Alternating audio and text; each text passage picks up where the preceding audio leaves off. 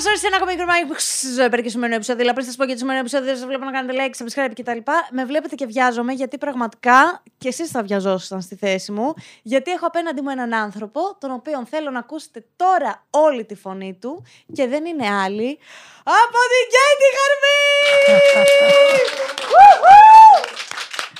Γεια σου, ζωή. Γεια σου, Κέτι. Για πες. Συγγνώμη, τώρα ο κόσμος κατάλαβε τι είπες. Το κατάλαβε τι είπες. Αυτοί που βλέπουν το Τα podcast. είπε πάρα ξέρουν. πολύ γρήγορα. Τα είπες για να τελειώνουμε να μπει στο. να με, να με παρουσιάσεις. Να σε παρουσιάσω, γιατί παιδιά ανυπομονούσα πάρα πολύ για αυτή τη στιγμή που ήρθε. Το συζητάμε αρκετό καιρό. Να είναι καλά εδώ η- ο φίλος μου, ο Δημήτρης Ομεργούπης. Και φίλη μου, η ο φίλη άλλος μου, η φίλη φίλος μου. μου, ο Κωνσταντίνος Οδέδες. Όχι φίλοι σου, φίλοι μας. Φίλοι μας. Είναι ο Φίλοι συνδετικός μας. μας κρίκος. Βεβαιότατα. Αυτές οι δύο τραγικές προσωπικότητες. Τραγικές.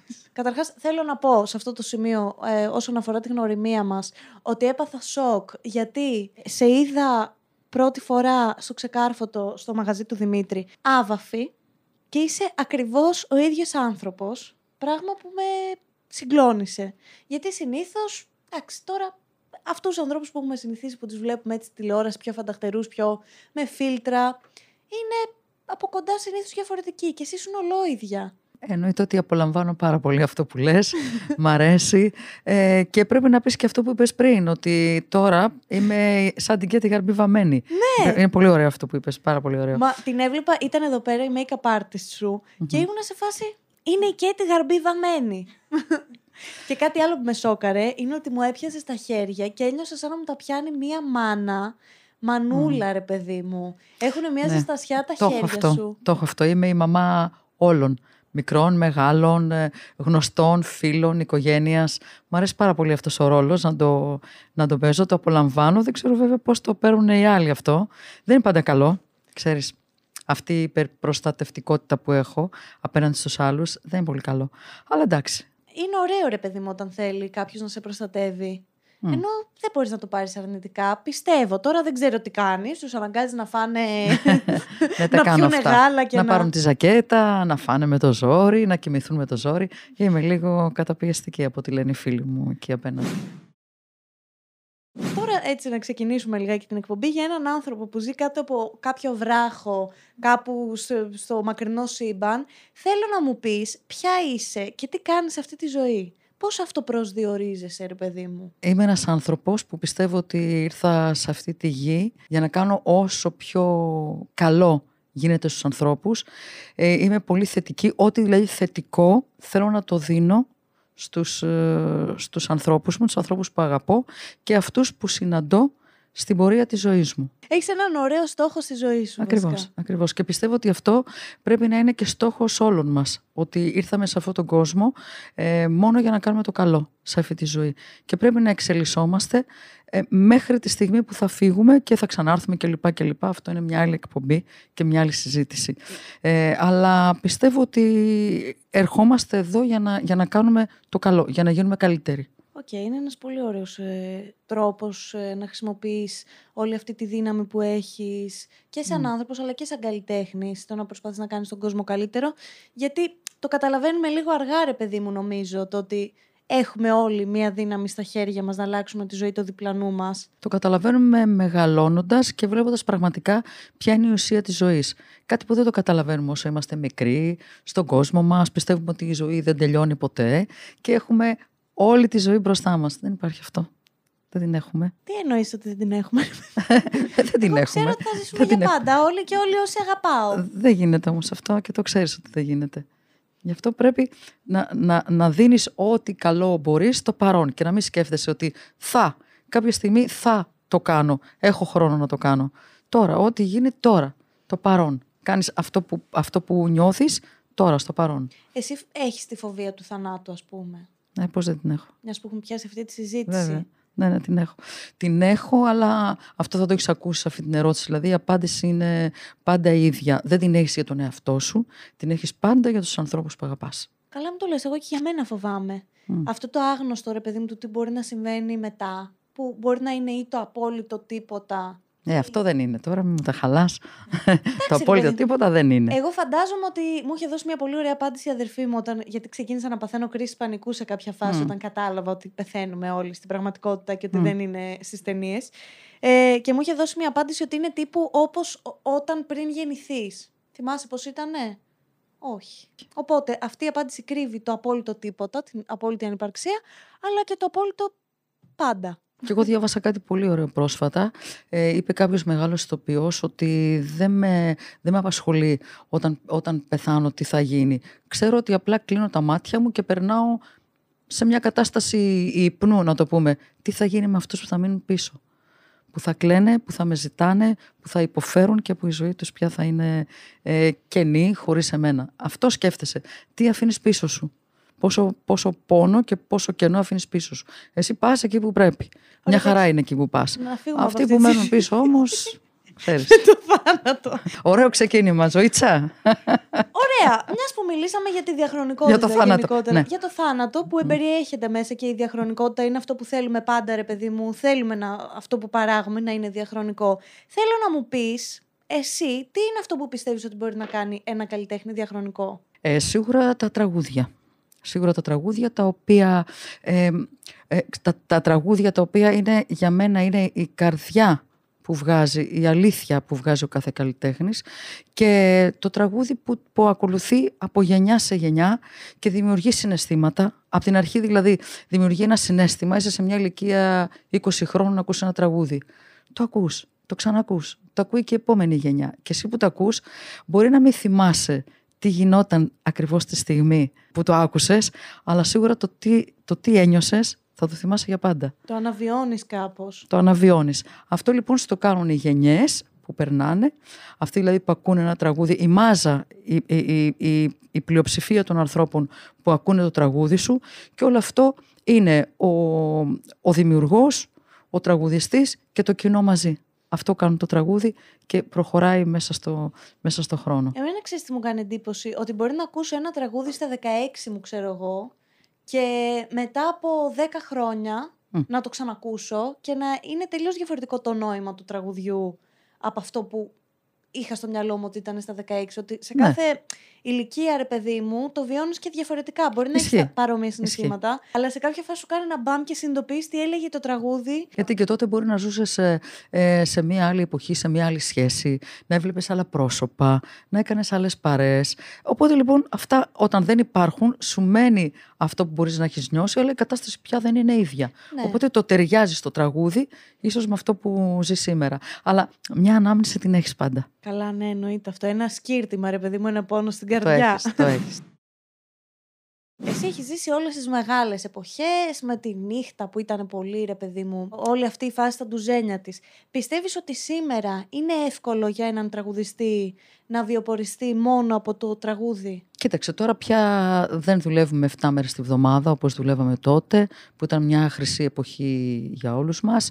Ε, όμως φτιάχνουμε έτσι τη ζωή μας, ώστε με δύο φορές τη βδομάδα να περνάμε και καλά, γιατί έχουμε τις υπόλοιπες πέντε, για να περάσουμε καλά. Δηλαδή εννοώ ότι κάποτε στις 7 μέρες ας πούμε δεν ζούσαμε. Το μόνο που κάναμε ήταν να τραγουδάμε και να μαζεύουμε λεφτά. Τώρα λοιπόν δεν υπάρχει αυτό. Φτιάχνεις τη ζωή σου ανάλογα, τις υποχρεώσεις σου, ε, ανάλογα με αυτές τις δύο μέρες της δουλειάς. Και όλες οι υπόλοιπες, όλες οι υπόλοιπες μέρες είναι μέρες που μπορείς να κάνεις ό,τι θέλεις. Εμένα αυτό δηλαδή μου αρέσει πάρα πάρα πολύ. Και έχω φτιάξει έτσι τη ζωή μου, ώστε να μην μου λείπει κάτι σε αυτές τις μόνο δύο μέρες δουλειάς. Εσύ ήσουν ποτέ workaholic, ας πούμε, πορωμένη με τη δουλειά; Ποτέ. Okay. Ποτέ. Ούτε τότε, ούτε τώρα, ούτε και μετά. Okay. Δεν, δεν είμαι έτσι, δεν είμαι εμμονική με τη δουλειά. Μ' αρέσει να περνάω καλά. Γιατί οι περισσότεροι τραγουδιστές είναι στη φάση, ας πούμε, του να δουλέψουμε από το πρωί μέχρι το βράδυ, να πάρουμε όλες τις ευκαιρίες που μας δίνονται. Θα κάνουμε και το trash άμα χρειαστεί, άμα είναι εμπορικό. Mm. Ενώ εσύ στη συζήτηση που είχαμε, ας πούμε, την προηγούμενη φορά που σε είδα, ήσουν σε φάση, ρε παιδί μου, ότι εγώ θέλω να πάρω το χρόνο μου, θέλω να κάτσω να δω ταινία στο σπίτι, με την οικογένειά μου. Ναι, ναι. Δεν βάζω δηλαδή τη δουλειά πάνω απ' όλα. Δεν είμαι, δεν είμαι άρρωστη, δεν είμαι αιμονική. Ότι πρέπει να, να πάρω και αυτό, να κάνω και το άλλο. Έχω φυσικά τους στόχους μου, έχω, έχω τα όνειρά μου στη δουλειά αυτή, αλλά δεν είναι η δουλειά προτεραιότητα. Περίεργο να το ακούς αυτό από την Κέτη Γαρμπή, Ναι.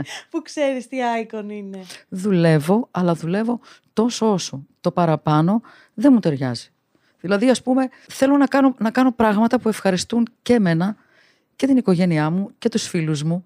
Είναι, είναι αυτό προτεραιότητα. Δηλαδή, μπορώ να σε πουλήσω εύκολα, ας πούμε, να μην έρθω στη συνέντευξη, να πάω σινεμά με τους φίλους μου.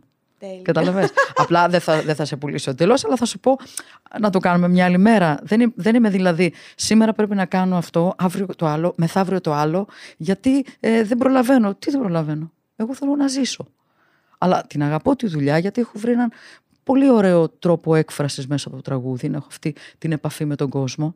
Αγαπάω πάρα πολύ τον κόσμο και παίρνω και πάρα πολύ αγάπη, αλλά αυτό έχει ένα όριο. Να σε ρωτήσω κάτι. Τι πιστεύεις ότι είναι αυτό το κάτι που έχεις, το οποίο έχει κάνει όλες αυτές τις γενιές, ρε παιδί μου, να είναι τόσο φανατικές μαζί σου; Δηλαδή, εγώ θυμάμαι, εντάξει θα το πω, ακούγεται απέσιο, αλλά όταν ήμουν μικρή, που είχε γίνει... Μεγάλωσες με τα τραγούδια Ναι, μου, ναι. και είχε γίνει και hit. Θυμάμαι δηλαδή να βλέπω στην τηλεόραση κάπου να τραγουδάς σε μία πρωινή εκπομπή. Δεν θυμάμαι αν ήταν στη ρούλα, δεν ξέρω. Το αυτό το κάτι. Και ήμουνα σε φάση ότι είναι το soundtrack των παιδικών μου χρόνων. Και ακόμη όμως και τώρα, ας πούμε, που.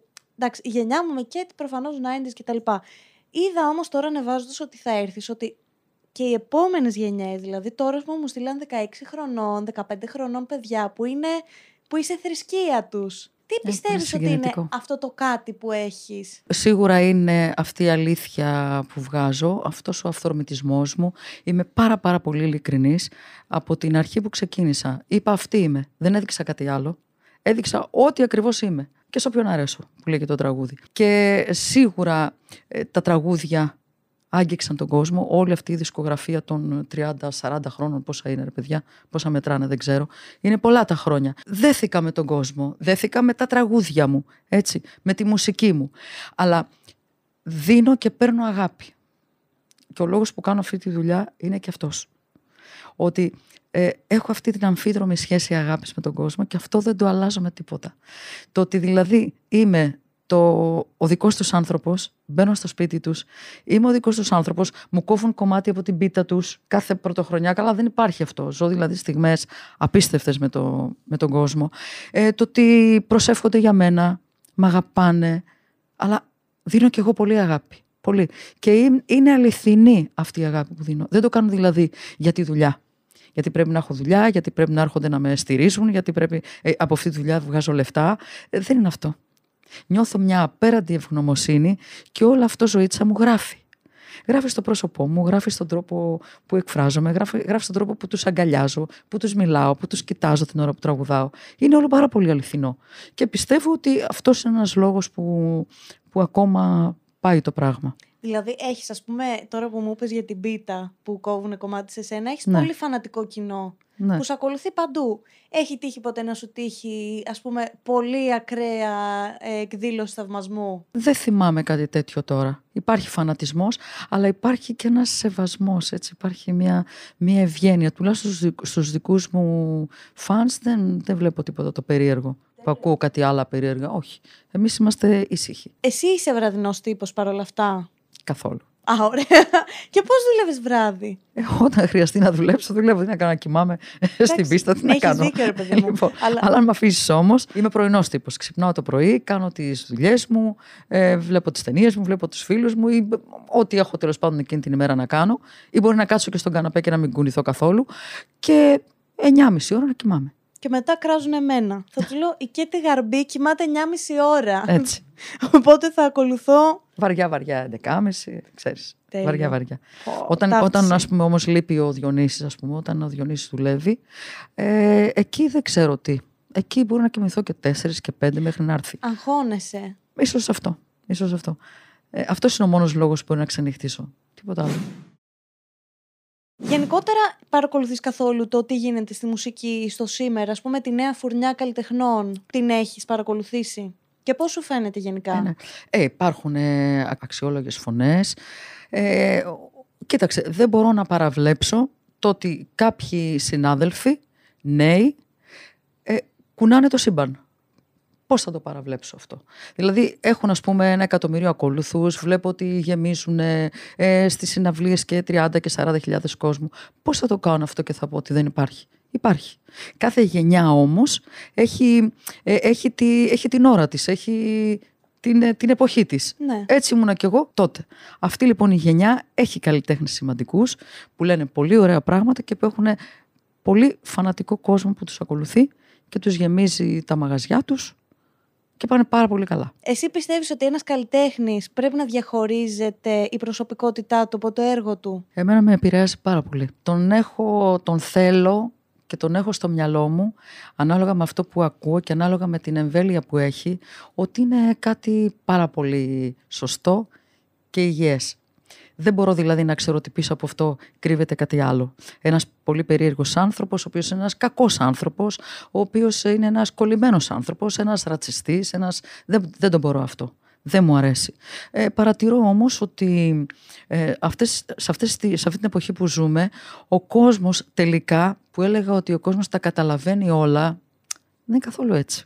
Έχω δει δηλαδή καλλιτέχνες να κοροϊδεύουν τον κόσμο, ο κόσμος να νομίζει άλλο, να, να δείχνουν μια ψεύτικη εικόνα προς τα έξω, να νομίζει ο κόσμος κάτι τελείως διαφορετικό και να είναι κάτι άλλο. Αυτό εμένα με ενοχλεί πολύ. Αυτό γιατί εγώ δεν θα, δεν, θα, δεν θα μπορούσα να το κάνω. Θα ντρεπόμουν πάρα πολύ να δείχνω ότι είμαι μία με φωτοστέφανο και να είμαι ένας παλιάνθρωπος, ας πούμε, ο οποίος ε, και φέρεται άσχημα στους γύρω του και έχει και πάρα πολλά κολλήματα. Δηλαδή να λέω, ας πούμε, ότι. Επειδή ε, το ανοίγεις το θέμα και ναι, ναι, ναι, μιλάμε ανοιχτά, να λέω, ας πούμε, ότι, είμαι, ότι όλοι μου οι φίλοι εμένα είναι γκέι και υποστηρίζω, ας πούμε, αυτή την. Ε, και τελικά πίσω να του να τους θάβω και να τους απεχθάνομαι. Έχω λοιπόν πολλούς συνάδελφους που κάνουν αυτό το πράγμα. Πιάσαμε τώρα κάτι. Αλλά ο κόσμος δεν το ξέρει. Αυτό, αυτό με σοκάρει. Το καταλαβαίνω 100% αυτό που λες. Αλήθεια. Γιατί και στη δική μας κοινότητα κάπως έτσι είναι τα πράγματα. Και με νευριάζει το ότι ο κόσμος δεν το καταλαβαίνει. Εκεί μπορεί να νευριάσω. Αλλά δεν μπορώ να κάνω τίποτα. Τι να κάνεις να. Και να σου πω κάτι, και δεν φταίει και ο κόσμος. Γιατί ο κόσμος. Δεν φταίει. Δεν δε, δε γίνεται να είσαι καχύποπτος με οτιδήποτε, με οποιονδήποτε βλέπεις και τις προθέσεις του. Ισχύει. Μα, μα φοράνε ένα ψεύτικο πρόσωπο, ένα ψεύτικο χαμόγελο και ένα τύπο ότι εγώ, που αυτό, που εκείνο. Οπότε ο κόσμος αυτό βλέπει, αυτό ακούει και συμφωνεί. Το συζητήσαμε και λίγο, αλλά θέλω να με βάλεις λίγο στο vibe, να με βάλεις λίγο στο κλίμα. Πώς είναι να δουλεύεις νύχτα σε μια περίοδο που όλος ο κόσμος είχε άπλετα λεφτά; Είμαστε όλοι χαλαροί, δεν μας ένοιαζε τίποτα. Άπειρα λεφτά, όπως λες, ξενύχτη φουλ. Ήταν μια εποχή ασίδωτη βέβαια, αλλά δεν μας ένοιαζε τίποτα. Περνούσα, απλά περνούσαμε καλά. Με κούραζε φυσικά το να δουλεύω 7 μέρες την εβδομάδα, αλλά ήταν όλα τα υπόλοιπα τόσο πολλά, τόσο large, που έλεγα εντάξει. Okay. Δεν φαίνεσαι και άνθρωπος εντωμεταξύ των καταχρήσεων να πεις ότι έπινες, γινόσουν χάλια, κάπνιζες, έκανες τη μεγάλη δε, ζωή. Δεν πίνω, δεν καπνίζω, ποτέ ποτέ. Πάντα όπως με βλέπεις. Δηλαδή πήγαινα, έκανα τη δουλειά μου και μετά πήγαινα στο σπίτι. Δεν okay. υπήρχαν τα, τα παρακάτω. Αλλά μιλάμε, μιλάμε για ξενύχτη, για άγριο ξενύχτη, έτσι.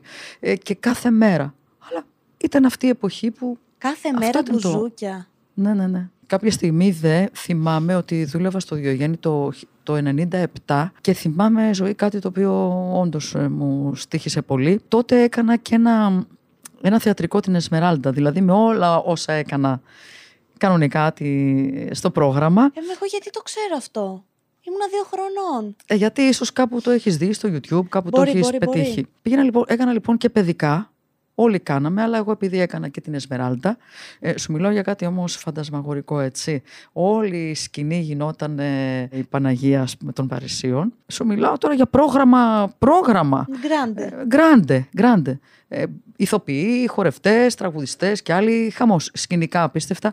Λοιπόν, αυτό λοιπόν το πράγμα το έκανα κάτω στις 10 το πρωί. Το έκανα επάνω στις 11 το έκανα κάτω στις 12 και ξανά πάνω στη μία.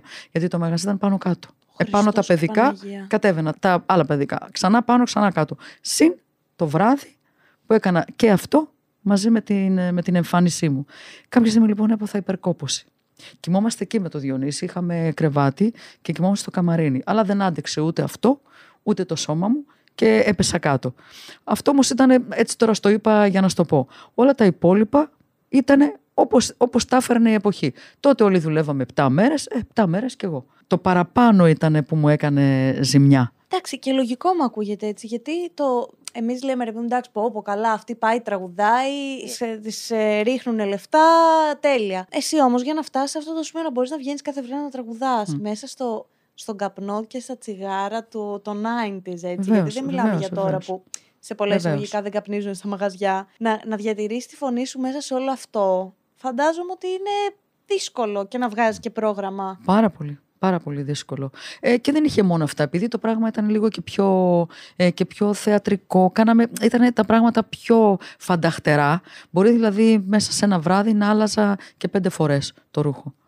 Πάνω κάτω, πάνω κάτω, μέσα έξω, μέσα σε δευτερόλεπτα. Τώρα δεν υπάρχουν αυτά, είναι πιο χαλαρά τα πράγματα, εννοείται. Και πάρα πολύ χαίρομαι που είναι πιο απλά και πιο χαλαρά. Αλλά τότε ήταν μια τρέλα. Πολύ φαντασμαγορικά τα πάντα. Πάρα πολλά λεφτά. Πάρα πολλά λεφτά δίναμε στις εμφανίσεις μας. Και για να ντυθούμε και το μαγαζί, ε, τα φώτα του, τα σκηνικά του, τα κουστούμια όλων αυτών που... Ακριβές παραγωγές. Πολύ, δηλαδή. πολύ, πολύ, πολύ. Έχεις πολύ. κρατήσει κάποιο outfit από τότε, κάποιο ρούχο έτσι; Ε, βέβαια. Αυτά το ξέρεις ότι πρέπει να τα κάνεις δημοπρασία; ναι, εντάξει, τα βλέπω. Εντάξει, δεν δεν θέλω να τα χάσω. Παρόλο που μου πιάνουν πάρα πολύ χώρο. τα πατάρια όλα είναι full, αλλά δεν θέλω να τα χάσω. τα έχεις τύπου σε κούκλες ή τα έχεις σε Όχι, όχι. ζελοφάν, σε ντουλάπες; Σε τίποτα, σε, σε κούτες, το ένα πάνω στο άλλο. Χάλια δηλαδή, αλλά δεν γίνεται αλλιώς, είναι πολλά. Πώς ήταν, ρε παιδί μου, εκείνη την εποχή που πρέπει να δουλεύεις κάθε βράδυ, Πώς γινόταν να κρατάς τη διάθεσή σου τόσο ψηλά ώστε να ανταπεξέρχεσαι. Αυτό το κάνει ο κόσμος. Δηλαδή, έχεις δεν έχεις διάθεση. Πρώτα απ' όλα δεν φαίνεται, δεν πρέπει να φαίνεται.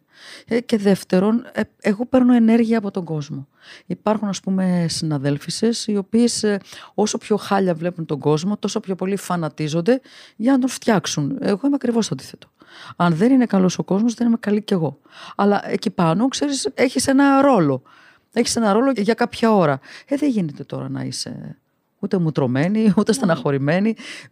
Και βέβαια μπορείς, ας πούμε, όταν δεν είσαι καλά, μέσα στα τραγούδια τα οποία είναι πιο, ξέρεις, πιο εσωτερικά, ε, αυτό το τρίλεπτο που παίζεις ένα ρόλο, μπορείς να βγάλεις το συναισθημά σου και την περίεργη ψυχική σου κατάσταση. Άρα ξεσπάς μέσα από τα. Βεβαίως. Ξεσπά, αυτή είναι αυτό που είπες είναι.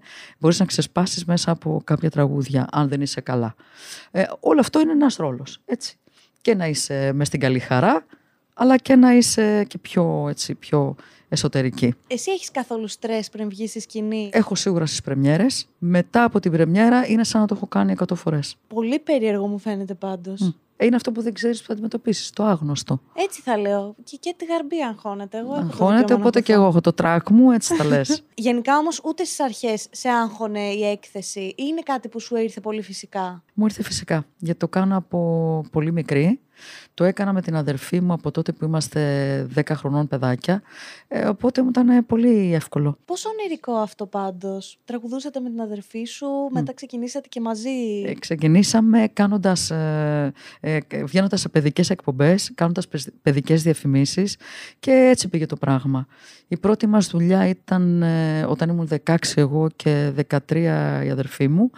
Ε, πάντα με μαμά και μπαμπά μαζί, ποτέ μόνα μας, στη νύχτα, ποτέ. Μας πήγαιναν και μας έφερναν. Και έτσι ήμουν, μου, μου ήρθε πολύ εύκολο. Η τηλεόραση, η δίσκη, αυτή όλη η έκθεση πια ήρθε πολύ φυσικά. Το ονειρευόσουν, ας πούμε, μικρή, ότι κάποια μέρα θα με αγαπάνε όλοι ή θα με δουν όλοι, ξέρω εγώ. Όχι. Ήθελα να κάνω άλλα πράγματα στη ζωή μου, αλλά προέκυψε αυτό. Τι θέλεις να κάνεις; ήθελα να γίνω δασκάλα, ήθελα. Ναι, τέτοια. Γι' αυτό το χέρι της μάνας, το στοργικό. Μπορεί. Να είμαι με παιδιά, να, να τους διαβάζω, να... τέτοια πράγματα.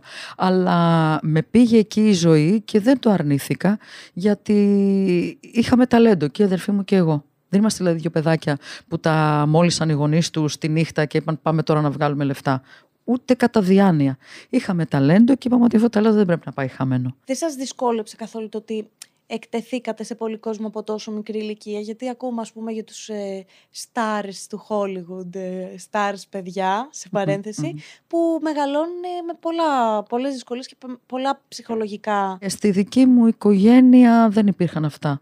Είχαμε, ε, ε, μεγαλώσαμε με πολύ πολύ αγάπη, με πολύ ασφάλεια και είχαμε δύο σοφούς γονείς, σωστούς που ήταν πάντα δίπλα μας και μας μάθανε τα σωστά πράγματα από πολύ νωρίς. Να μην πάρουν τα μυαλά μας αέρα. Όλοι οι άνθρωποι είναι ίδιοι και βγαίνετε σε αυτή τη δουλειά γιατί έχετε ταλέντο. Αλλιώς δεν θα γινότανε. Και πήρε το πράγμα το δρόμο που έπρεπε να πάρει. Ταπεινά, σεμνά, ξέροντας ακριβώς τι συμβαίνει. Σπάνιο πάντως αυτό στην Ελλάδα να έχεις τέτοιους γονείς που είναι πολύ υποστηρικτικοί και δεν σου φουσκώνουν τα μυαλά και σου μαθαίνουν την αγάπη. Ναι. Τώρα, ας να δούμε για παράδειγμα τι γίνεται με τις τεκνοθεσίες και με τους γάμους των ομόφυλων ζευγαριών που έχουν ακουστεί τα πάντα. Και ξέρω ότι πιστεύεις κιόλας. Πώς νιώθεις με όλο αυτό που γίνεται αυτή τη στιγμή στις εκκλησίες που διαβάσαν αυτό το κείμενο, το τεράστιο; Ε, δεν μου αρέσουν τώρα αυτά. Είναι δυνατόν. Τώρα τι σχέση έχουν αυτά με την πίστη; Εδώ μιλάμε για αγάπη. Και όταν μιλάμε για αγάπη, δεν διαχωρίζουμε αρσενικούς και θηλυκούς να είναι μαζί ή να είναι χώρια ετερόφιλους και ε, ομόφυλους ας πούμε. Δεν, δεν υπάρχει αυτό το πράγμα στο δικό μου το μυαλό. Η αγάπη είναι μία. Και αν δύο άνθρωποι αγαπιούνται και είναι του ίδιου φίλου, είναι μια χαρά. Και διαφορετικού να είναι, πάλι μια χαρά είναι. Αυτά τώρα που ακούω είναι λίγο έτσι. Στενάχωρα θα έλεγε κανείς. Όχι στενάχωρα, δεν μ' αρέσουν. Είναι τώρα αστεία και λίγο παροχημένα, λίγο παλιωμοδίτικα, λίγο. Εντάξει, το 2024 δεν θα λέμε τέτοια.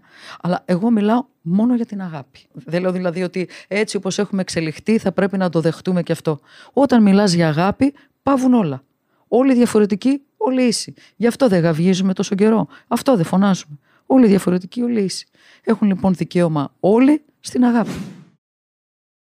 Έχεις γίνει και μεγάλο icon στα social media. Το τελευταίο, εκτός από το icon στις πίστες και στα αυτιά όλων μας, έχεις κάνει έτσι και ένα γαμό στα social media, γιατί εκφράζεσαι πολύ ανοιχτά ρε παιδί μου και δεν φοβάσαι, δεν μας τα λόγια σου. Δεν φοβάσαι μη χάσεις κάτι από αυτό που έχεις χτίσει στην καριέρα σου. Σε καμία περίπτωση. Γιατί πολλοί καλλιτέχνες δεν μιλάνε, γιατί δεν θέλουν να δυσαρεστήσουν ένα κομμάτι από το κοινό τους ας πούμε. Δεν υπάρχει αυτό. Πάνω απ' όλα είμαστε άνθρωποι και το ανθρώπινο μου κομμάτι διαμαρτύρεται για κάτι που βλέπω ότι δεν είναι σωστό, δεν είναι καλό, είναι στραβό, δεν μ' αρέσει. Είναι δυνατόν να, να με φημώσει κάποιος και να μην πω αυτό που νιώθω. Ε, ε, ειδικά από τη θέση που είμαι, εγώ θα, θα πρέπει να είμαι η πρώτη που να παίρνω θέση. Γιατί έχω το βήμα να μιλάω και να με ακολουθεί ο κόσμος και να μην κλείνω το στόμα μου. Να μιλάω. Όχι μόνο να τραγουδάω. Δηλαδή, τι είμαι τραγουδίστρια, δεν ζω σε αυτόν τον κόσμο. Δεν βλέπω τα προβλήματα που υπάρχουν στην κοινωνία. Ζω αλλού. Δεν μπορείς να μην μιλήσεις. Αυτό για μένα είναι το σωστό. Το να μην μιλάνε οι συνάδελφοι, αυτό για μένα είναι το παράξενο και το περίεργο. Σου έχει και το ύποπτο. δηλαδή να βλέπεις κόσμο απλά να μην μιλάει για τα... Συμβαίνει κάτι και απέχουν από όλο Ελάχιστοι μιλάνε. Δεν θέλουν να σπάσουν αυγά. Δεν θέλουν να κάνουν τίποτα, να μην πάρουν θέση για τίποτα. Έμα δεν γίνεται όμως. Κάτι θα χάσεις, κάτι θα κερδίσεις. Και αν, αν αυτό που θα κερδίσεις τέλος πάντων είναι το κοινό καλό, να κάνεις δηλαδή καλό και να κερδίσεις έναν άνθρωπο, να βοηθήσεις έστω και ένα, είσαι υποχρεωμένος να μιλήσεις αυτό που συζητήσαμε και την προηγούμενη φορά που βρεθήκαμε είναι ότι εγώ ας πούμε πιστεύω ότι τοποθετήσει συνέχεια. Έχεις δώσει αυτή την εντύπωση, ρε παιδί μου. Ναι, ότι τι λάθος. ναι, είναι λάθος αυτό. Έχεις καιρό να γράψεις κάτι. Ου, πολύ καιρό. Απλά δεν γίνεται να παίρνω θέση τα πάντα. Ναι. δηλαδή, τι είμαι ο φωτεινός παντογνώστης, τα ξέρω όλα και επί παντός επιστητού μιλάω και παίρνω θέση. Δεν γίνεται αυτό. Όταν νιώσω την ανάγκη, τότε μόνο μιλάω. Έχεις πει ποτέ κάτι δημόσια για το οποίο μετά μετάνιωσες που το είπες; Όχι. Ξέρεις τι, μιλάω εκ του ασφαλούς. Τώρα αυτό κάνει κόντρα και είναι οξύμορο που σου λέω. Αλλά ε, θα σκεφτώ τι θα πω, αλλά θα το πω. Θα το σκεφτώ όμως. Δηλαδή θα το φιλτράρω λίγο. Δεν θα βγω έτσι και θα πω. Κοίτα, αυτό είναι καλό. Το, γενικά πρέπει να φιλτράρουμε λίγο αυτά τα που λέμε, όχι γιατί Έτσι. μας ε, φημώνουμε τους εαυτούς μας και δεν εκφραζόμαστε όπως θα θέλαμε, απλά γιατί ε, λαμβάνουμε υπόψη μας ότι απέναντι έχουμε ανθρώπους οι οποίοι δεν γνωρίζουν την πρόθεση με την οποία μπορεί εμείς να λέμε κάτι. Πάντα το κίνητρό μου είναι να πω ειλικρινά, αληθινά αυτό που νιώθω και η πρόθεσή μου είναι να κάνω καλό με αυτό που θα πω ούτε να θίξω κάποιον, ούτε να πάρω θέση για να, για να, ε, ξέρεις, για να, ε, για να κατηγορήσω, για να μειώσω, για να, ε, για να ηρωνευτώ. Δεν είμαι αυτή.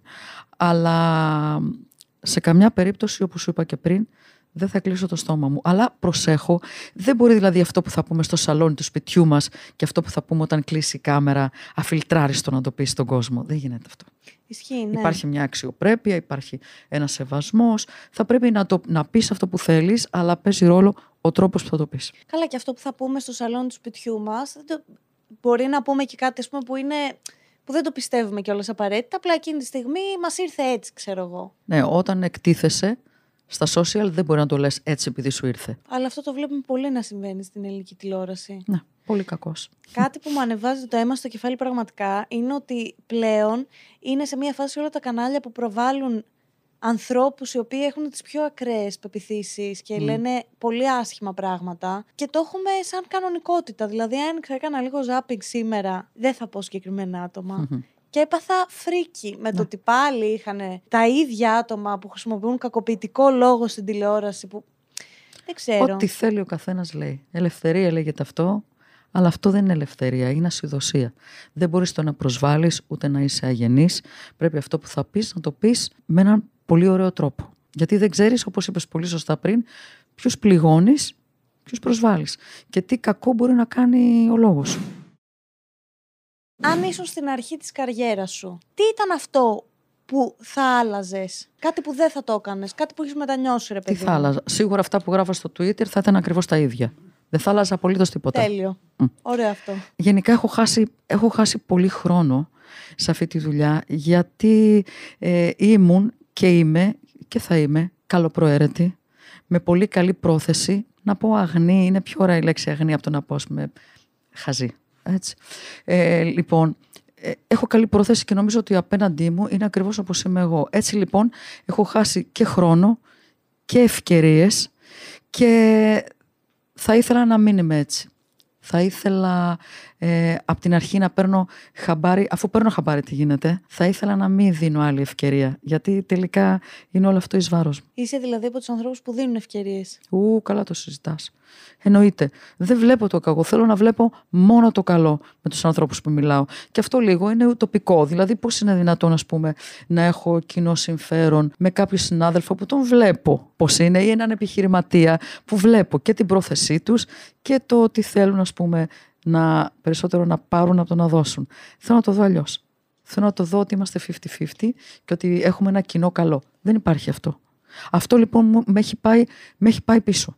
Ναι, Έχεις το, το νιώσει ότι σε παραδέχομαι. έχουν εκμεταλλευτεί, ας πούμε, στο Ναι, κομμάτι ναι, της ναι, δουλειάς. ναι. Και αυτά που λένε με εκμεταλλεύονται εις, γνώσεις, εις γνώση μου. Άρα είσαι δύο φορές βλάκας όταν το ξέρεις και λες εντάξει εγώ το αφήνω. Μα πώς το αφήνεις; Αφού κοστίζει αυτό, το πληρώνεις στην πορεία. Απλά νομίζω ότι θέλει πολύ μεγάλη ψυχική δύναμη για να το σπάσει αυτό το μοτίβο της εκμετάλλευσης. Δε- Δεν θέλω όχι ούτε να με εκμεταλλεύονται, ούτε να εκμεταλλεύομαι, ούτε να είμαι θύμα, ούτε να είμαι θήτης. Τα θέλω τα πράγματα δίκαια και ισορροπημένα. Δεν υπάρχει όμως αυτό. Δεν υπάρχει, ας πούμε, στη δουλειά μου λόγω, λόγω τιμής. Λόγος τιμής. Δεν έχουν. Εγώ έχω. Τέλειο είναι αυτό. Αυτό είναι τέλειο, αλλά το θέμα είναι να έχει και απέναντί σου. Έτσι. Άμα έχεις μόνο εσύ, δεν κάνουμε τίποτα. Γιατί ξαφνικά και μετέωρος βρίσκεσαι και που έφτεξα λες. Βρέθηκα πολύ ελαστική σε αυτή την περίπτωση. Θα μπορούσα να είμαι πιο συγκεκριμένη, να βάζω ας πούμε, χρονικά όρια. Ή γενικά όρια. Ειδικά τα χρονικά. Αυτά είναι που με έχουν ταλαιπωρήσει, τα χρονικά. Τα χρονικά Αφήνω όρια. ναι, περιθώριο, αξιοπρεπώς, δεν ενοχλώ, περιμένω.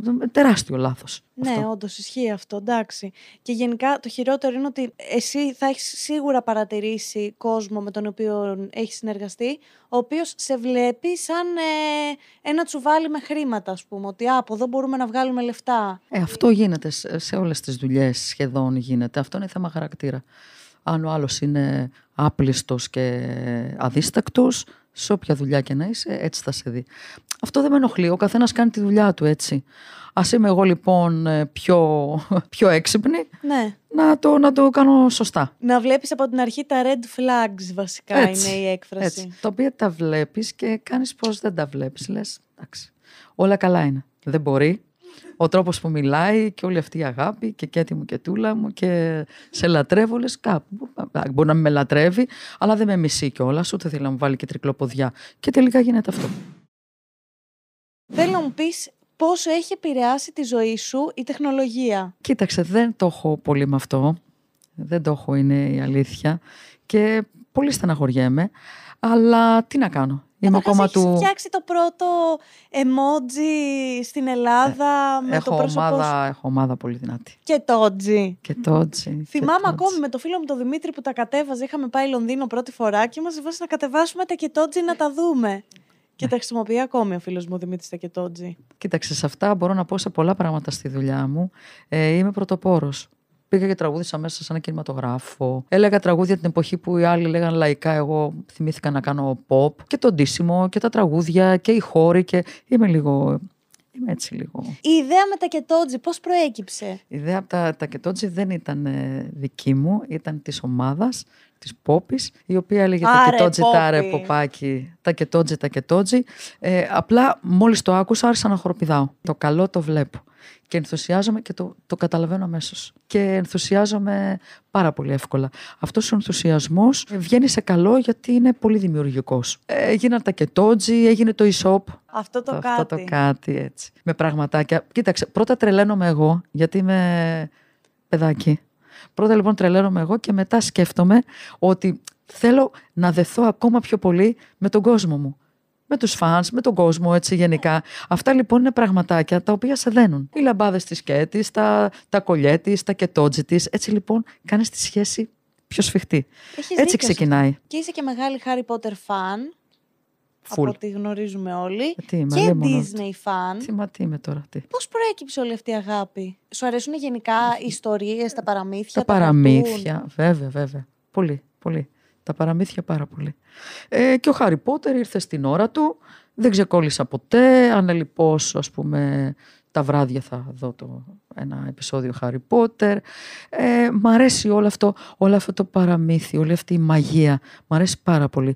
Και φυσικά οι φίλοι που έχω είναι πάρα πολύ μέσα σε αυτό. Δεν θα μπορούσα να έχω φίλους, όπως ας πούμε αναφερόμαστε στο Δημήτρη το Μεργούπη, ο οποίος δεν είναι μέσα στη μαγεία, μέσα στο παραμύθι, μέσα σε, ε, σε, σε, σε όλο αυτό. Καλό, δεν ο θα Δημήτρης μπορούσα. ο Μαργούπης είναι τα κεντρικά της μαγείας και του, Τα κεντρικά της του μαγείας, παραμυθιού. ο μάγος Μέρλιν, ναι. Δεν θα μπορούσα να μείνει με αυτό. Και αυτό που θέλω να δω, δηλαδή η ταινία που θα διαλέξω να δω, πρέπει να είναι ας πούμε πιο...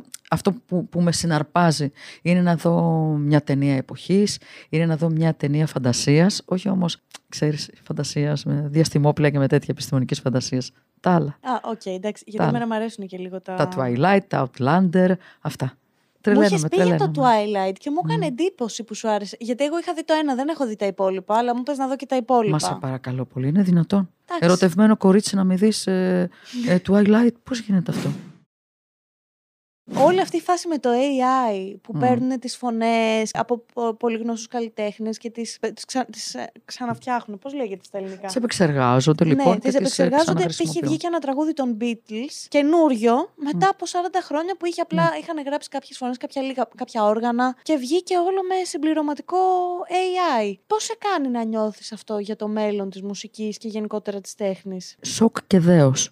Αυτό το πράγμα με μαγεύει, με, με, με, με τρελαίνει το ότι μπορεί να... Πρώτα απ' όλα είναι πάρα πολύ βοηθητικό στη ζωή μας, έτσι, αυτό που έχει μπει. Από την άλλη με φοβίζει, γιατί ξαφνικά, ας πούμε, δεν υπάρχει ιδιωτικότητα. Μπορεί από τη μια στιγμή στην άλλη κάποιος κακόβουλος να βρεθεί και να σου κάνει μεγάλο κακό. Άρα και με γοητεύει, με μαγεύει, αλλά έχω και τους φόβους μου και την ανασφάλειά μου. Π.χ. φτιάξανε τη Taylor Swift και έγινε χαμός στην Αμερική. Φτιάξανε μ, με AI φωτογρα... γυμνές φωτογραφίες Να, της. τα βλέπεις, αυτό λέω. Αυτά φοβάμαι. Το τι μπορεί κάποιος που έχει τέτοια δύναμη στα χέρια του να σου κάνει οτιδήποτε. Το πιο creepy απ' όλα είναι άστο το να βγαίνουν τραγούδια μετά θάνατον ή οτιδήποτε τέτοιο. Το χειρότερο είναι ότι κάποιος μπορεί να πάρει τη φωνή σου και να τη χρησιμοποιήσει σαν να είσαι εσύ για να ξεγελάσει είτε τον κόσμο είτε την ε, οικογένειά σου. Είναι επικίνδυνο όλο αυτό το πράγμα έτσι, να μην γελιόμαστε.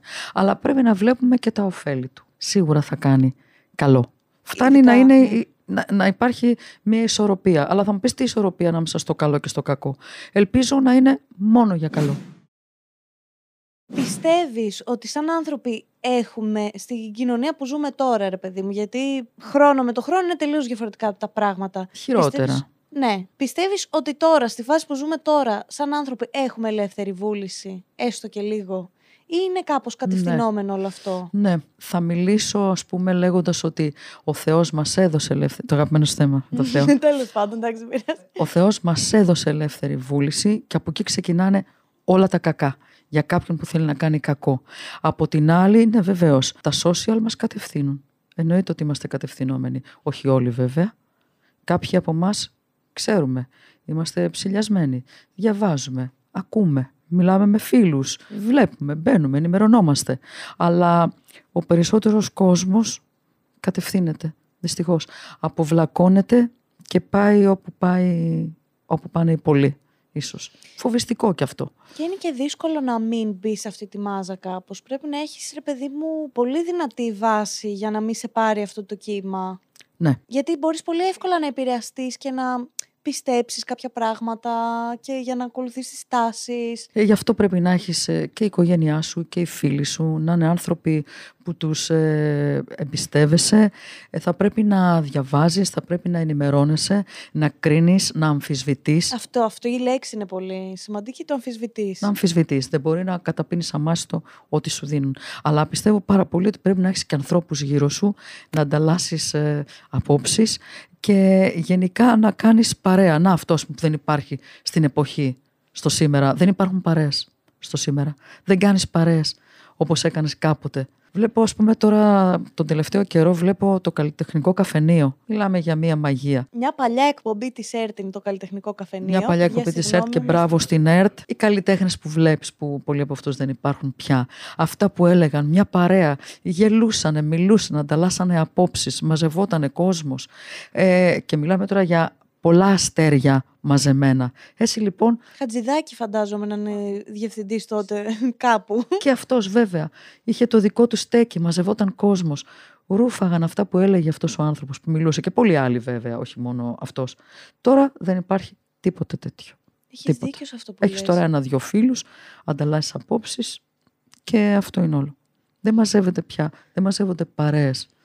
Ο καθένας είναι στον κόσμο του, είναι στο κινητό του, είναι στην ταινία του, είναι στο παιχνίδι του. Καμία σχέση. Είναι κάπως σαν να έχουν ψηλοναρκωθεί τα συναισθήματά μας. Κάπως έτσι Ναι, το ακούω αυτό που μου περιγράφεις. ναι, ναι, τι είναι έτσι, τι. Αυτό είναι. Αυτό είναι δυστυχώς. Τρομακτικό λίγο. Δεν είναι για όλους. Αν ψάχνεις και αν, και αν αφυπνίζεσαι, δεν υπάρχει αυτό, αλλά πρέπει συνέχεια να σε, ξέρεις, να είσαι σε εγρήγορση. Όχι απλά έτσι. Εντάξει όλα. Όχι.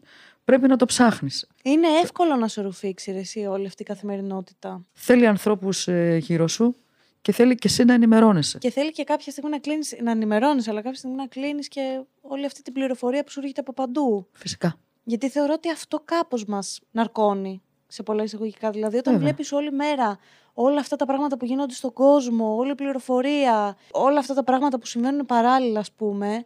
Πρώτα απ' κάπως- όλα αυτά μας κάνουν καταθλιπτικούς. Ένα τέταρτο να δεις ειδήσεις, έχεις τελειώσει. Ο εγκέφαλός σου δηλαδή δεν λειτουργεί σωστά πλέον. Και μπαίνουμε όλοι, βυθιζόμαστε στην κατάθλιψη. Δεν μπορούμε να φτιάξουμε τον κόσμο. Και σίγουρα πονάμε και ανησυχούμε και για όλο αυτό που συμβαίνει. Ο καθένας μας όμως από τη μεριά του μπορεί ένα τόσο δά να το προσφέρει και να το κάνει. Δεν μπορείς να τους σώσεις όλους. Αλλά σίγουρα δεν μπορείς να μείνεις και αυτό που λέγαμε πριν. Δηλαδή απλά να είσαι θεατής. Δεν γίνεται. Μπορεί να μην σπρώξεις τον άλλον, αλλά δεν πρέπει να περάσεις και αδιάφορος. Ένα χέρι πρέπει να το δώσεις. Αυτή η παρεμία που λένε, περνάει κάποιος από το γκρεμό, βλέπει κάποιον, ή θα δώσεις το χέρι σου, ή θα τον σπρώξεις να πέσει πιο κάτω, ή θα περάσεις αδιάφορος. Πρέπει να καταλάβουμε όλοι ότι δεν μπορεί να περάσεις αδιάφορος. Ούτε να σπρώξεις τον άλλον. Πρέπει να δώσεις το χέρι σου. Αυτό θέλει εκπαίδευση, θέλει ενσυναίσθηση, αλλά θέλει συνέχεια να είσαι μέσα σε αυτό. Να μην κλείνεις τα μάτια και να λες αυτό είναι. Δε, όπως είπαμε και πριν, δεν μπορείς να, να κάνεις το καλό για όλους. Δεν γίνεται, αλλά πρέπει κάτι να κάνεις. Όπου είσαι εκεί και όπου βρεθείς ε, μπροστά στην Ακριβώς. κατάσταση, τουλάχιστον να βοηθήσεις. Ακριβώς, να μην κλείσει τα μάτια σου. Δεν τους σώζεις όλους, δεν σώζεις όλα τα αδέσποτα, αλλά αυτό που θα βρεθεί μπροστά σου και θα υποφέρει και θα είναι πληγωμένο, ε, χτυπημένο, έχεις ιερή υποχρέωση να το πάρεις και να το πας στο γιατρό. Θα σου πω μία λέξη και θέλω να μου πεις ε, την ιστορία πίσω από αυτή. Γραμματικό. Αυτό ήταν inside, τώρα μου το έπανε από το control. Αυτή είναι μια ιστορία πάρα πάρα πολλά χρόνια πίσω. Πριν από 20 χρόνια λοιπόν αποφασίσαμε με το Διονύση να αγοράσουμε μια έκταση στο γραμματικό 12 στρέμματα και να φιλοξενούμε ζώα, αδέσποτα. Να έχουμε τους γιατρούς μας, να έχουμε τους εκπαιδευτές μας, όλο αυτό μη κερδοσκοπικό. Δεν έγινε τίποτα, γιατί εγώ δεν είχα τόσο. Εγώ πήρα το χώρο και μετά άρχισα να χτυπάω πόρτες. Φαντάστηκα θα με στηρίξουν κάποιοι άνθρωποι που είχαν πάρα πολλά χρήματα.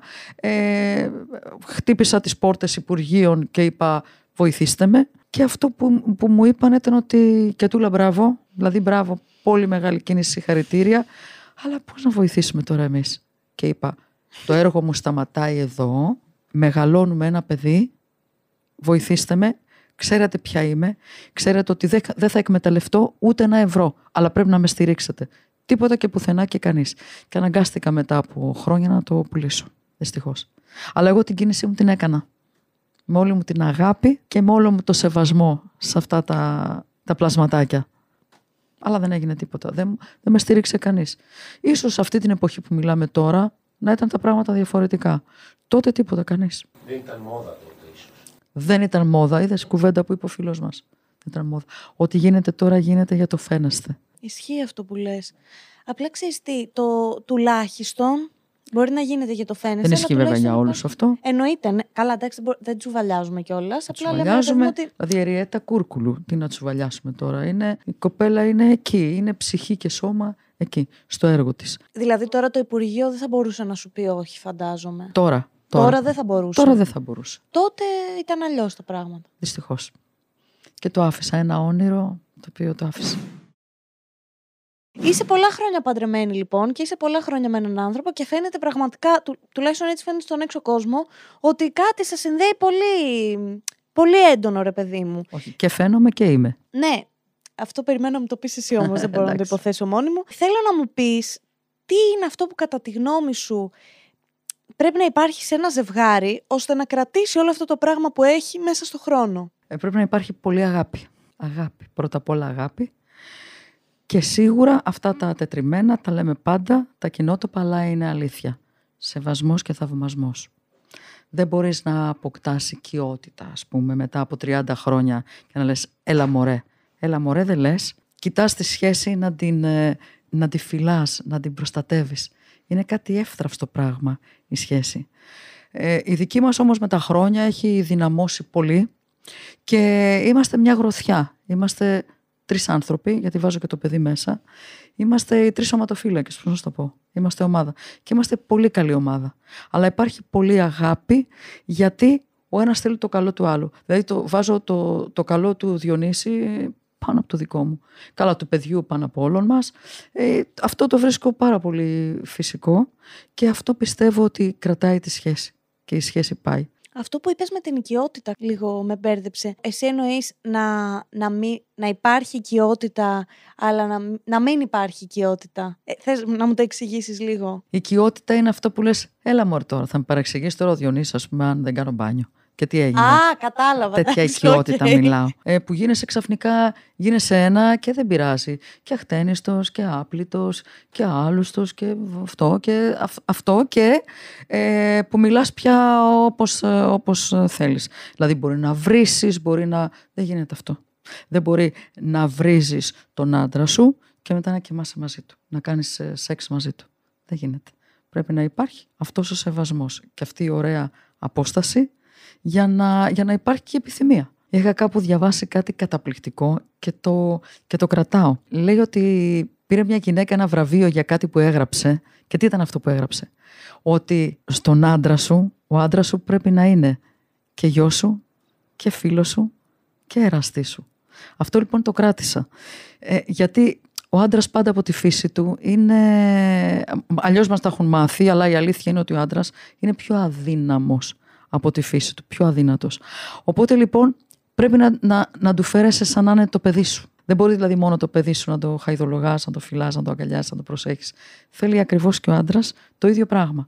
Είναι η ασφαλειά σου, είναι, είναι η δύναμή σου, είναι, είναι ο άνθρωπός σου. Δεν είναι τίποτα δεδομένο και τίποτα αυτονόητο. Χρειάζεται και την αγκαλιά σου και, και το σαγαπό σου και την τρυφερότητά σου.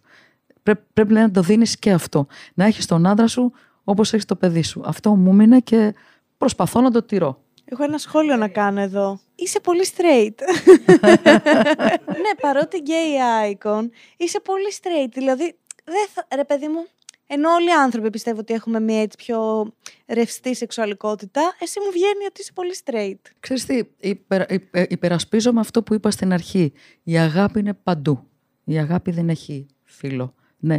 Αλλά βαδίζω έτσι στη ζωή μου. Αυτό μου αρέσει. Δεν θα μπορούσα να φανταστώ τον εαυτό μου κάπως διαφορετικά. Παρόλο που θαυμάζω τις γυναίκες και τρελαίνομαι με κάποιες γυναίκες δηλαδή που είναι πανέμορφες, τις, τις ερωτεύομαι, πώς να σου το πω. Αλλά τις ερωτεύομαι πλατωνικά, δεν θα ήθελα να κάνω σεξ μαζί τους. Δηλαδή δεν θέλω να κάνω σεξ με την Αντζελίνα Τζολί, αλλά τη βλέπω και δεν, το, δεν μπορώ να πιστέψω. Δηλαδή είναι ανυπόφορα όμορφη. Θα τη θαυμάσω την ωραία γυναίκα. Τι μουσική ακούς στο σπίτι; Ό,τι μουσική βάλει ο Διονύσης. Αλήθεια. ναι, επειδή είναι πάρα πολύ καλό σε αυτό. Ε, αν και ξέρεις τι γίνεται, δεν ξέρω, νομίζω ότι αυτό συμβαίνει σε όλους τους καλλιτέχνες. Στο σπίτι θέλουμε λίγο ηρεμία, λίγο ησυχία. Δεν μπορεί δηλαδή από το πρωί μέχρι το βράδυ να παίζει μουσική. Είναι κάποιες στιγμές που καθόμαστε και χαλαρώνουμε, που θα φάμε πριν δούμε μια ταινία. Ε, εκεί παίζει η μουσική. Αλλά γενικά δεν, δεν παίζει πολύ. Και του έχω εμπιστοσύνη γιατί διαλέγει τα σωστά. Και αυτό ταιριάζεται κιόλας. Όχι ελληνική μουσική, τσιφτετέλεια, ας πούμε. Γιατί φαντάζομαι ότι όταν είσαι ένας καλλιτέχνης που είσαι μέσα στην ε, κοινότητα των Ελλήνων τραγουδιστών, ας πούμε, δεν μπορείς να ακούσεις με τον ίδιο τρόπο όπως θα ακούσει ένας ακροατής, ας πούμε. Δηλαδή, Φαντάζομαι ότι εσύ δεν μπορείς να ακούσεις, ξέρω εγώ, τι να σου πω τώρα. Δεν μπορώ να ακούσω τον εαυτό μου, να πηγαίνω κάπου, ας πούμε, και για να με τιμήσουν. Πολύ ευχαριστώ, αλλά δεν μπορώ να ακούω. Νιώθω πάρα πολύ άβολα. Και όταν πάμε κάπου με τους φίλους μου, ας πούμε, ή βγαίνουμε το Διονύση και αυτά, ε, ζητάω πάντα λίγο να χαμηλώνουν τη μουσική. Μακάρι να μπορούσαν να την κλείσουν και τελείως, αλλά αυτό δεν γίνεται, είναι και αγένεια και ζητάω πολύ ευγενικά λίγο να χαμηλώσει. Γιατί είμαι μέσα σε αυτό 40 χρόνια. Το βαριέσαι από ένα Ναι, δεν γίνεται. Θέλω και λίγη ησυχία. Θέλω να μου πεις αν έχεις κάποια ένοχη απόλαυση, κάποιο guilty pleasure. Τόνους σοκολάτας, Τέλειο. popcorn. Αυτά όλα απαγορεύονται στη δουλειά που κάνω, αλλά είναι η χαρά μου. Τότε είμαι πολύ χαρούμενη πάρα πολύ χαρούμενη. Επειδή δεν πίνω, δεν καπνίζω, με ευχαριστεί να κάτσουμε να, να φάμε το φαγητό μας, το σωστό, το γλυκό μας και καπάκι popcorn. Δεν έγινε και τίποτα δηλαδή. Τα έχεις δοκιμάσει τα καινούργια του Μαργούπη; Σε μένα, εμένα ρώτησες. Τα Are you talking to me? Είναι δυνατόν. Όλη την ιδέα, όλα τα πάντα άκουσα και τα δοκίμασα τα πάντα. Νομίζω ότι ο φίλος μου θα ασκήσει. Είναι ο βασιλιάς του popcorn και, και εύχομαι να αναγνωριστεί παντού και εκτός Ελλάδος. Σου έχει τύχει ποτέ σε συνέντευξη να έχεις αδιάκριτες ερωτήσεις από δημοσιογράφους ή σε κάποια περίοδο, ρε παιδί μου, να σε κυνηγάνε παπαράτσι και να σε ρωτάνε πράγματα άβολα; Βέβαια. Και πώς το αντιμετωπίζεις αυτό, πώς το χειρίζεσαι; Δεν απαντάω. Δεν απαντάω. Τους λέω ότι είναι αγενής, τους λέω αυτή την ερώτηση δεν θα την απαντήσω. Έχω όρια. Δεν μπορεί να λες τα πάντα, να απαντάς ό,τι του έρχεται του αλλουνού στο κεφάλι ασέβαστα και αγενώς να σε ρωτήσει. Κάποια πράγματα είναι προσωπικά. Ναι, βεβαίως, μου έχει τύχει σε συνέντευξη και λέω αυτό είναι αδιάκριτο. Και δεν θα το απαντήσω. OK. Okay. Και δεν ε, σε έχουν σύρει μετά στα τηλεπαράθυρα. Ηρέμησαν και τελείωσε. το είπα σου λέει αυτή είναι ζόρι και άστην ήσυχη. Είχες παρατηρήσει ποτέ σου στη δουλειά ανισότητες οικονομικές μεταξύ γυναικών, τραγουδιστριών και αντρών; Καλά το ρωτάς. Αυτό είναι χρόνια πια. Δυστυχώς το πρότυπο πλέον είναι αρσενικό. Έχουμε αρσενικά είδωλα στη δουλειά μας ε, και νομίζω ότι αυτό συμβαίνει και στο εξωτερικό και στους ηθοποιούς και στους τραγουδιστές. Δυστυχώς η γυναίκα είναι, τη βλέπουν τη γυναίκα υποδέστερη. Κάποτε εμείς οι γυναίκες κρατούσαμε μαγαζιά. Έτσι. Ε, δηλαδή και η Άννα, μιλάω για την Άννα τη Βύση, ε, και εγώ που είμαι αυτής ας πούμε της γενιάς. Τώρα δεν υπάρχει αυτό. Ο επιχειρηματίας πρώτα ψάχνει τον άντρα και σαν συμπλήρωμα, ακούγεται πάρα πολύ κακό, αλλά σαν συμπλήρωμα μπαίνει η γυναίκα.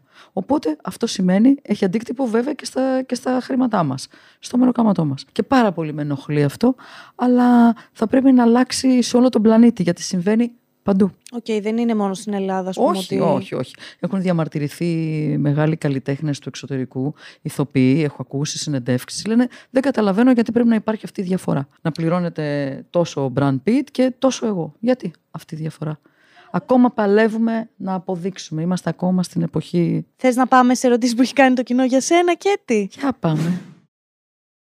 Υπήρχε ποτέ beef με την Άννα Βίσση; Ποτέ. Ποτέ.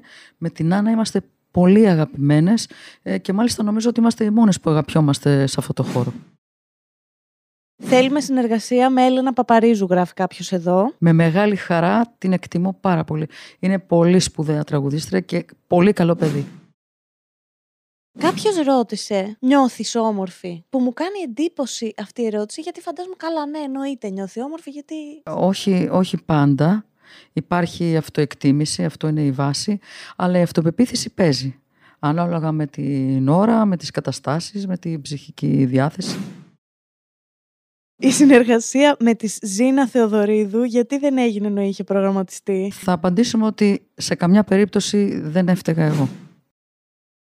Αν δεν ήσουν η Γαρμπή, ποια Ελληνίδα τραγουδίστρια θα ήθελες να είσαι; Ποια θα ήθελα να είμαι, ας πούμε, να είχα κάνει την καριέρα της ή εξωτερικά ποια θα ήθελα να είμαι; Να, να έχεις το ταλέντο της, ρε παιδί μου, Στο φαντάζομαι. ταλέντο της. Ου, έχουμε παλιές τραγουδίστριες συγκλονιστικές. Δηλαδή, ας πούμε, ε, θα μπορούσα να είχα, θα ήθελα να είχα κάνει την καριέρα της Βίκης Μοσχολιού. Εγώ Τζένι Βάνου σκέφτηκα κατευθείαν εντωμεταξύ. Γιατί λίγη είναι η Τσενιβάνου. Μία μου πες. Μπορώ να σου πω Εντάξει, ναι, εκατό. συγγνώμη. Πώς προέκυψε η επιθυμία σου να στηρίζεις πάντα την ΛΟΑΤΚΙ κοινότητα; Τώρα αυτό είναι μια ερώτηση που δηλαδή, χρειάζεται να απαντήσω με το αυτονόητο. Ε, είναι τελείως φυσικό να αγαπώ τους συνανθρώπους μου, να θέλω να τους στηρίζω, ειδικά αυτούς που χτυπιούνται τόσο άδικα. Μην ξεχνάς ότι και από πολύ μικρή ξεκίνησα με τον Γιάννη Φλωρινιώτη, που σημαίνει ότι έχω βγάλει η εκ Φλωρινιώτη. Έχω γνωρίσει κόσμο και κοσμάκι, έχω γνωρίσει τρανς, έχω γνωρίσει Γκέι. πολλά γκέι άτομα. Μου φαινόταν το πιο φυσιολογικό πράγμα του κόσμου. Ε, αυτό που με ενδιέφερε εμένα, γιατί μιλούσα πάρα πολύ μαζί τους, με ενδιέφερε το πώς νιώθουν και πάντα ρωτούσα πώς ξεκίνησε όλο αυτό; Από ποιον; Μάθαινα δηλαδή ιστορίες οι οποίες με συγκλώνιζαν. Και ε, είμαι, είμαι πάρα πολύ κοντά σε αυτό το κομμάτι, σε αυτή την κοινότητα. Και θεωρώ πραγματικά ότι χτυπιούνται άδικα και είμαι η πρώτη με σημαία μου μια φούστα, ε, η οποία στηρίζω και υποστηρίζω. Πότε θα κάνεις συνεργασία με Φίβο; Εγώ στο μυαλό μου έχω το Φίβο Δελβοριά. Εμένα αυτός είναι ο Φίβος μου. Να σου πω, βρεθήκαμε τις προάλλες, έτσι κι αλλιώς θα κάνουμε και κάτι μαζί στην τηλεόραση. Έχει μείνει αυτό σε εκκρεμότητα να μου γράψει ένα τραγούδι. Τώρα φυσικά με χαρά και με αγάπη να μου γράψει και ο δικός μας ο Φίβος. Μου έχει γράψει τεράστιες επιτυχίες όλα αυτά τα χρόνια. Αν είναι δυνατόν, ένα τραγούδι από το Φίβο πάντα είναι καλοδεχούμενο. Υπάρχει κανένα τραγούδι που προοριζόταν για σένα, αλλά εσύ το απέρριψες και το πήρε κάποιος άλλος και το μετάνιωσες; Ναι, υπάρχει. Ε, λέγε. Υπάρχει, υπάρχει ο παλιόκαιρος που τον είπε ο Πασχάλης ε, Τερζής. Θυμάμαι με πήρε τηλέφωνο η Εύη Δρούτσα. Μου είπε υπάρχει μια τραγουδάρα που θα ήθελα πολύ να την πεις. Και το ακούω από το τηλέφωνο και λέω τι είναι αυτό; Δεν μ' αρέσει. Δεν μου ταιριάζει. Δεν το θέλω. Να σου πω κάτι όμως. Πολλές φορές έχει γίνει αυτό. Κάποιο τραγούδι που δεν το είπε κάποιος, να ήταν η μοίρα του και η τύχη του να το πει κάποιος άλλος. Μπορεί να το έλεγα εγώ και να μην έκανα αυτή την τεράστια επιτυχία που έκανα με τον Πασχάλη. Δίκιο έχεις. Ε, βέβαια. Υπήρχε μια κασέτα που δεν έφτασε ποτέ στα χέρια σου. Έμαθα από το control. Θες να μου πεις την ιστορία για αυτή την κασέτα; Ε, αυτή είναι μια πικρή ιστορία, γιατί και εγώ την ιστορία την έμαθα πρόσφατα όταν συνεργάστηκα με τον Νίκο Τερζή. Ο Νίκος μου έγραψε τώρα τελευταία, μου έγραψε ένα τραγούδι και μ, μου είπε όλη την ιστορία γιατί χαθήκαμε. Γιατί ξέρεις, π- πάνω στη συνεργασία του λες, ρε παιδί μου, τόσα χρόνια έχουμε χαθεί, αφού τα πηγαίναμε τόσο καλά. Ο Νίκος μου γράψε το πες το με ένα φιλί. Και είχαμε, είχαμε πολύ ωραία συνεργασία Ναι. και φανταζόμουν πως αυτό θα προχωρούσε. Έμαθα λοιπόν ότι ε, πήγε μία κασέτα στον τότε παραγωγό μου με τραγούδια τα οποία τα είπαν συνάδελφοι και ήταν αυτά που τους, ε, που τους έφτιαξαν την καριέρα. Το έδωσε λοιπόν, του είπε αυτά τα τραγούδια είναι για την Κέτη και εκείνος, Κομματάρες, δηλαδή. αυτοί τώρα κάποιοι τραγουδιστές ε, που είναι φτασμένοι ξεκίνησαν με τα κομμάτια αυτά. Θα ήθελα πάρα πολύ να τα είχα πει γιατί είναι πάρα πολύ ωραία. Και δεν το είδε ο παραγωγός μου. Δεν τον κατηγορώ γιατί, εντάξει, δεν το είδε εκείνη την ώρα. Και ότι είπε ότι αυτά δεν είναι για την Κέτη Γαρμπή. Δώσε μου κάτι άλλο. Και δυστυχώς τα τραγούδια πήγαν αλλού. Ένα από αυτά τα τραγούδια. Ένα από αυτά τα τραγούδια, ας πούμε, το «Ανήκω σε μένα» που είπε ο Μαζονάκης. Και το έμαθα τώρα, το έμαθα, ας πούμε, 20 κάτι χρόνια μετά. Και πραγματικά στεναχωρήθηκα, αλλά πάλι θα πω αυτό που είπα για τον Πασχάλη τον Τερζή. Μπορεί να τέριαζε πιο πολύ σε εκείνον. και να ήταν η δική του η μοίρα το δικό του κάρμα να πει αυτό το τραγούδι. Βέβαια, εγώ τα ακούω με τη φωνή σου αυτά τα τραγούδια. Α, και ένα τραγούδι της, ε, ε, της Ελλήνας Κωνσταντοπούλου το, στο πρώτο χτύπημα. Μας σβήνω Άλλη τα τραγουδάρα αυτή. Και αυτό όλα τα έχει, μου λέει θα στα στείλω, να τα δεις, ακόμα μου λέει υπάρχει η κασέτα, θα στα, θα στα γράψω, να τα ακούσεις μου λέει να δεις ότι όλα αυτά τα τραγούδια και άλλα πολλά, μου είπε και άλλα, με έπιασε πυρετός. Του λέω σταμάτα, δεν θέλω να μάθω, ό,τι έγινε έγινε. Και τι, αυτή ήταν η συνέντευξη, αυτό ήταν το κρίμα. Θέλω να μου πεις πού θα σε δούμε τώρα σε αυτή τη φάση; Έβγαλες καινούργιο Σε αυτή τη τραγούδι; φάση. Ναι. Έβγαλα καινούργιο τραγούδι, έκανα μια συνεργασία με το Χριστόδουλο Σιγανό και το Βαλεντίνο, όπου, ξέρεις, προέκυψε πάνω στο ότι ε, έψαχνα κάτι, μετά το ασφαλώς και μπορώ, έψαχνα κάτι λίγο, που το λατρεύω το ασφαλώς και μπορώ, έτσι. Έψαχνα κάτι πιο ανάλαφρο, κάτι πιο πολύ, σαν δούρειος ίππος, ρε παιδί μου, να μπούμε στην νεολαία. Έτσι, έτσι το είχα Ναι, δει, οκ. είμαι πολύ ειλικρινής, έτσι. Και έρχεται στα χέρια μου το πίνο πίνο πίνο, το Σάββατο βράδυ. Και μου αρέσει πάρα πολύ. Μου αρέσει γιατί ξεκινάει έτσι τύπου τραπ και καταλήγει σε μένα που λέω τραγούδια λαϊκά, τσιφτετέλεια ας πούμε. Και μου άρεσε πάρα πολύ. Τελειώσαμε πρόσφατα και το βίντεο κλιπ Θα το βάλω κάτω στην περιγραφή να το δείτε. και επίσης θα κάνω μία, ε, μία εμφάνιση πάλι έτσι έχοντας στο μυαλό μου ότι θέλω πολύ φρέσκα και καινοτόμα πράγματα και θα κάνω κάποιες εμφανίσεις στο βουντού. Τέλειο. Έτσι το είδα τώρα, επειδή δεν σου είπα. Την άλλη φορά Έβγαλες το πήγα, τραγούδι; πήγα στο σινεμά, ας πούμε. Κλείστηκα στο σινεμά. Τώρα θέλω να πάω σε ένα κλαμπ. Μεθαύριο μπορώ να θέλω να πάω σε ένα θέατρο. Νομίζω ότι στη δική μου την περίπτωση και σε όλων των καλλιτεχνών ας πούμε, που, έχουν κάνει μια, που έχουν μια επιτυχημένη πορεία και έχουν κάνει μια καριέρα, δεν υπάρχει ένα συμπέρασμα. Δηλαδή η Κέτη κάνει αυτό, άρα. Δεν υπάρχει το άρα. Υπάρχει ότι η Κέτη κάνει αυτό γιατί έτσι θέλει. Έτσι Τέλειο. κάνει κέφι. Και θα είναι μαζί μου και ο Δημήτρης. Θα είναι μαζί μου και ο Τέλειο. γιος μου, ναι. Ο οποίος θα κάνει όλη αυτή την παραγωγή, DJ, τραγούδι, ε, πλήκτρα και χαίρομαι πάρα πολύ. Αυτός δεν χαίρεται πολύ που ακόμα είναι με τη μαμά του, Εντάξει. αλλά ρε χαίρομαι παιδί μου. εγώ. Χαίρεται η Ε, μαμά. ναι, θα είσαι και στο Just. Βέβαια, βέβαια. Β- Άλλα βράδια από Ξεκινάμε εκεί. 17, ναι, Παρασκευή στο κλαμπ, Σάββατο στο Just. Άρα αυτή την εβδομάδα τώρα που μας έρχεται θα βγεις και στο Just. Τι Όλα ωραία. μαζί. Χαίρομαι για όλα αυτά που μου συμβαίνουν, τα απολαμβάνω. Ε, αυτά θέλω να κάνω τώρα, θέλω να κάνω κάτι παραπάνω, θέλω να έχω την ησυχία μου, Παρασκευό Σάββατο και όλα τα υπόλοιπα όλη η εβδομάδα είναι δική μου για να κάνω τι θέλω.